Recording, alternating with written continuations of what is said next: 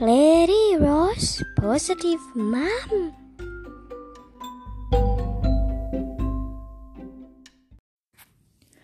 นิทานเรื่อง กาอยากเป็นหง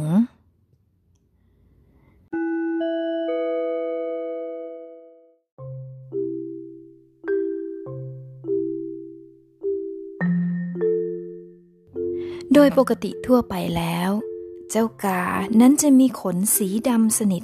เป็นเงางามสลวย แต่ทว่ามีพวกกาอยู่กลุ่มหนึ่ง ไม่ได้มีความรู้สึกพึงพอใจในตัวของมันเองเลย พวกกากลุ่มนี้เห็นว่า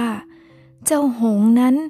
มีขนที่สีขาวสะอาดสวยงามเสียเหลือเกิน พวกกากลุ่มนี้ ต่างพากันอิจฉาและอยากจะมีขนที่สีขาวแบบเจ้าหงบ้าง กาตัวหนึ่งในกลุ่มจึงพูดขึ้นมาว่า นี่พวกเธอ สงสัยอะ คงเป็นเพราะหงตัวนั้นน่ะ ชอบลงไปอาบน้ำอยู่เสมอแน่เลย และก็ยังพำนักอาศัยอยู่ใกล้ๆกับสระน้ำด้วย เธอว่าไหม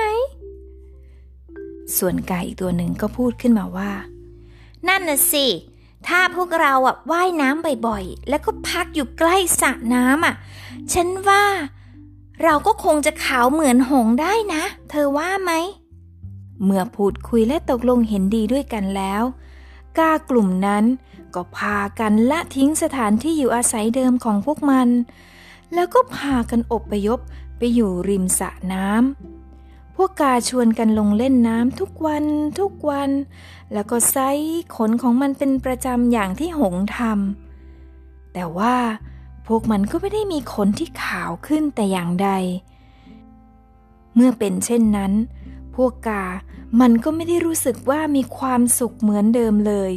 เพราะว่าสถานที่แห่งใหม่นั้น อาหารการกินก็ไม่อุดมสมบูรณ์เหมือนเดิมที่มันเคยอยู่ ดังนั้น ไม่นานต่อมา กากลุ่มนี้จึงอดตายกันทั้งฝูง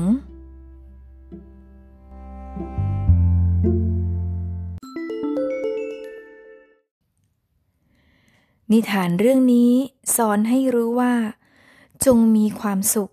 และพึงพอใจกับสิ่งที่ตนเองมีอยู่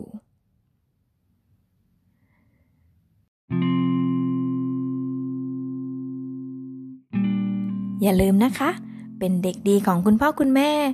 ให้คุณพ่อคุณแม่ชื่นใจนะคะ สนุกไหมคะเด็กๆ Lady Rose เป็นกำลังใจให้นะคะ บ๊ายบายค่ะ